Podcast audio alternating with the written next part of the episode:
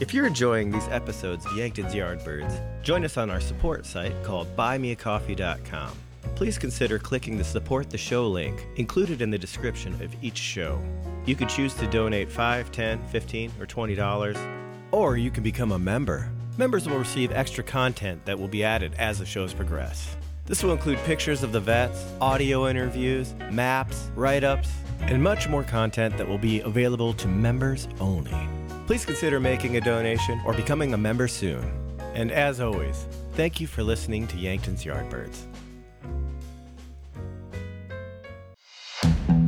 Today's podcast is sponsored by David M. Hosmer Law Office, which is celebrating David's 30th year practicing law.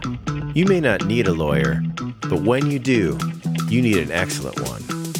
Contact him at davidhosmer at hotmail.com.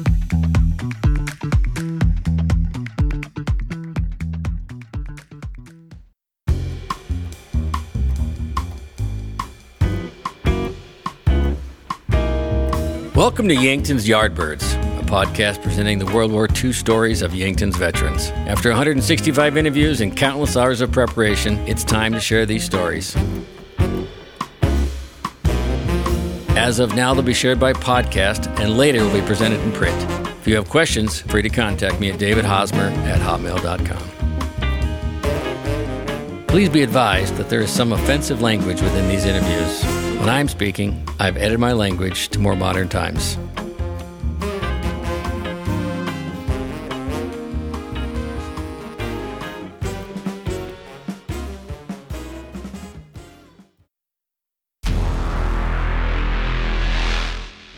The American military was so unprepared for a possible Japanese attack that some of its immediate stateside responses were comical.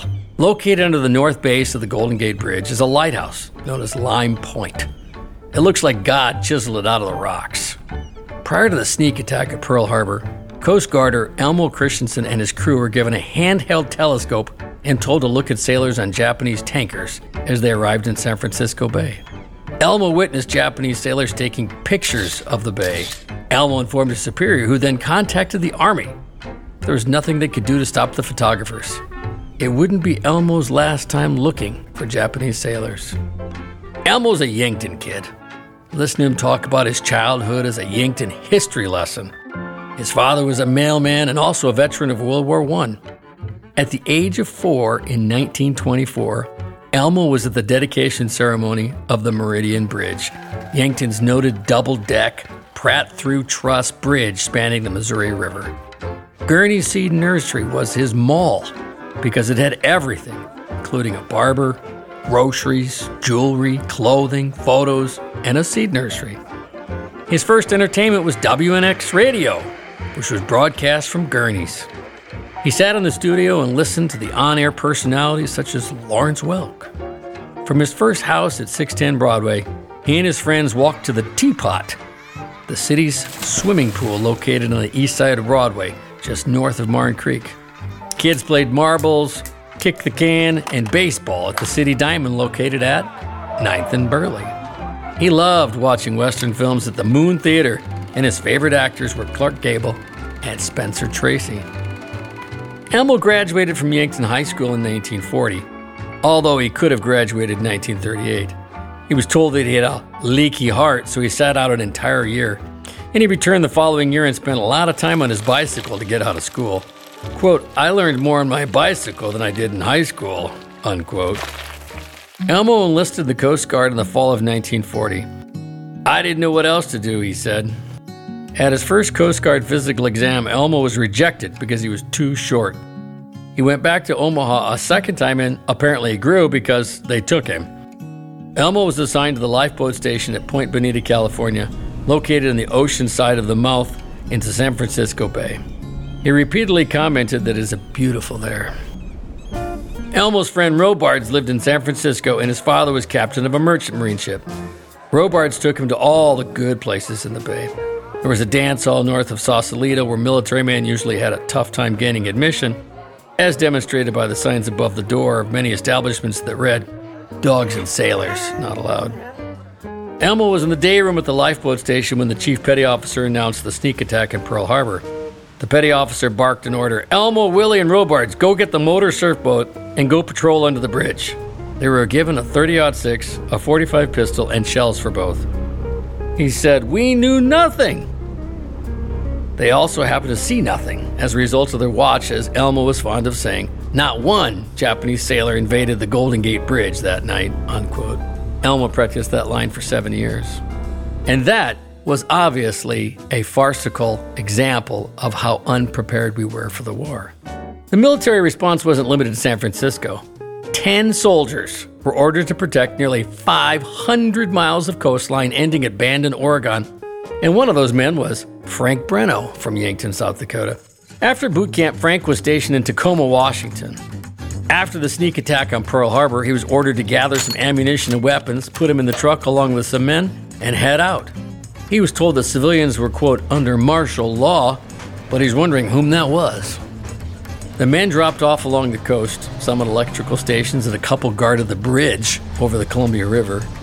Frank set up his artillery piece at Bandon and wired in their communications through the old bell system at a gas station. He had good visibility of the ocean, but it was pitch black.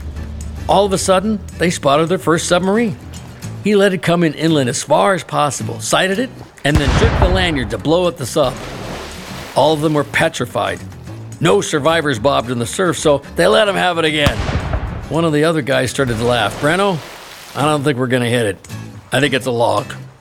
Just about everyone is a little nervous. Frank Branaugh was one of 11 children born to Fred and Eliza Glendy Branaugh. Frank, born on the 15th of April, 1921, near Lake Andes, was the ninth child. The family moved to Yankton in 1927. After graduating from the eighth grade at Grove School, he worked at the Anderson Stockyards and on the Anderson family farm. Frank enlisted in the Army in 1939 and was assigned to the 41st Field Artillery Unit. He was discharged in 1946 and married Mildred Frank on the 21st of February 1947.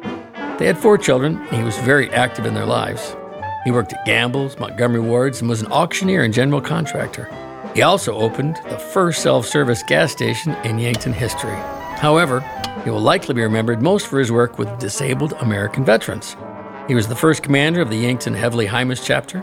The energy and time he placed into veterans' work is immeasurable, and he was the driving force behind the World War II memorial located at Fantle Memorial Park.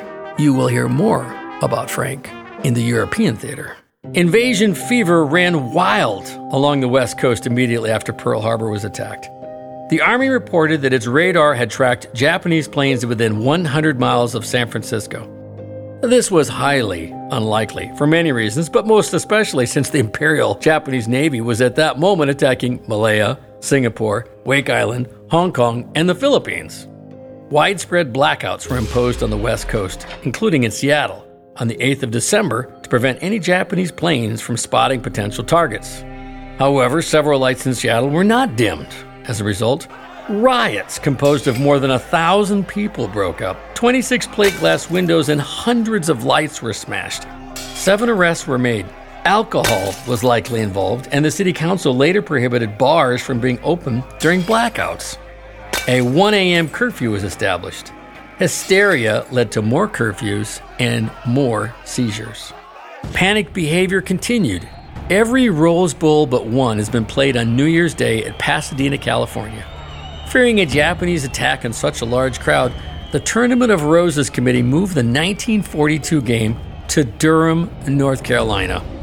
Duke was upset by Oregon State, after which 29 of the 32 Beaver players enlisted in the service.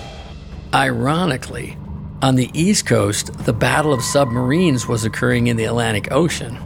On the 19th of February 1942, President Roosevelt, pursuant to his war powers, issued Executive Order 9066, authorizing the Secretary of War to create military zones from which, quote, any or all persons may be excluded, unquote.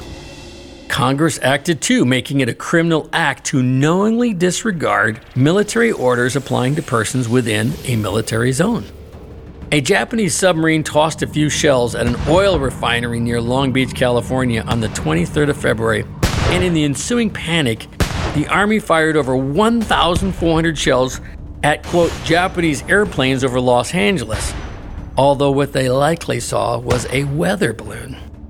On the 2nd of March 1942, General John DeWitt, who oversaw stateside defense and the Western Defense Command, declared much of the Pacific coast a military zone. And shortly thereafter, a curfew was established within the entire zone. At that time, a land invasion of the West Coast seemed very real to the citizens living there. Imperial Japan had quickly expanded throughout Asia and the Pacific Ocean. But General DeWitt did nothing to quell public anxiety. In fact, he used urgent language. In response to San Francisco's tepid response to air raid warnings one day, he said, quote, death and destruction are likely to come to the city at any moment, unquote. He intimated that bombing would, quote, awaken this city, unquote. When the press asked about firing on the planes, however, he said, it's none of their damn business, unquote. These rules had a direct impact on American citizens. In 1942, Kiyo Taketa Takashima, her two siblings, and her parents lived in Kent, Washington, several miles south of Seattle, which is in DeWitt's zone. At seven years old, Kiyo was the second oldest child. She attended second grade at a local public elementary school. Her parents were sharecroppers who raised vegetables. Kiyo's father, Shikeo Taketa, was born in Hiroshima, Japan. Her mother, Shimano, was born in America, which made Kiyo, pursuant to the 14th Amendment in the United States Constitution, an American citizen too. Kiyo's first memories of the war are of darkness. Members of the Seattle City Council had been convinced since the fall of 1940 that blackouts would be necessary to protect the city in case of war.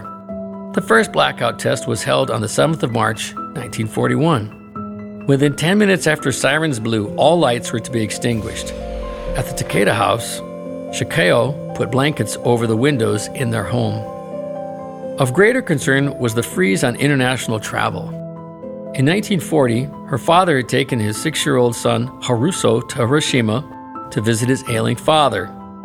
It was decided that he would stay in Japan to assist the family after Haruso's grandfather became ill. Shikeo planned to return to Japan, but once the war started, Haruso was stranded. Although public sentiment initially supported persons of Japanese descent, the Los Angeles Times referred to them as, quote, good Americans, unquote, this changed. In addition to the Japanese submarine near Long Beach and the Battle of Los Angeles, there was another event that changed public opinion. In late January, a Navy report revealed of the Niihau incident, after Japanese pilot Shigenori Nishikaichi crash landed his plane on the very small island of Niihau, a native Hawaiian captured him and seized his pistol and personal papers. Two Hawaiian born residents of Japanese descent helped the pilot escape and joined in his mission to destroy his secret plans of the Pearl Harbor sneak attack. News of the altercation had a profound impact on public opinion, leading some to believe that persons of Japanese descent could not be trusted. Kiyo's small world changed for the worst. She had always played with many neighborhood children regardless of their race. After the attack at Pearl, she met one small white boy, and he was very unfriendly to her. He told her that he did not want to play with any Japs. She said, I had no idea why he turned so hostile. On the 3rd of May 1942, Exclusion Order Number 34 was issued, and it required, quote, all persons of Japanese ancestry, both alien and non alien, unquote, to be evacuated from military zone by noon on May 9th. Non aliens is a reference to American citizens. As a preface to the evacuation, they were to report to relocation centers along with only those essential items they could carry. Although she was oblivious to her circumstances, Kiyo remembered the assembly center in Fresno. Only given one week to leave, many families sold their homes at dramatically reduced prices. While their family did not own a home, they had to leave their two horses, one of which was named Mike. Kiyo loved that horse, and she and her siblings were yanked out of school, creating an air of fear to them. The Taketas were forcibly removed from a Fresno to a concentration camp near Tule Lake, located in the border between Oregon and California. Camp Tule Lake had previously been used by the Civilian Conservation Corps. Each family lived in barracks in a room that was about 20 feet by 20 feet with a potbelly stove and one light. Families with more than six persons had two rooms. Outhouses were in use year round. Children used chamber pots. Meals were served communally, and the children attended school within the camp. Adults hid the pain of relocation from the children. Kiyo's parents protected her from the war. She recalled, My parents never talked about war, nor did they mention Haruso who was stranded in Japan. As a result, her recollection of time at the camp was great because she had a lot of friends. She said, I had fun. I didn't even have as many kids to play with back home. She saw many of them at school. However, this perspective was that of a child who previously had few other children with whom to play.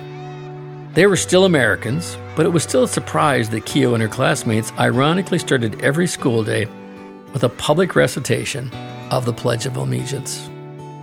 Japanese Americans, just as with other citizens, retained some of their traditions and values, one of which was the importance of work. There were no jobs off campus, but the community organized a vegetable garden and much more. Another tradition was worship. Although generalization, many Japanese Americans practiced Buddhist principles temple was held in the barracks. However, those who had a college education, including religious leaders, were separated for fear that they may cause problems. Kiyo was told, quote, This has happened. You must adjust.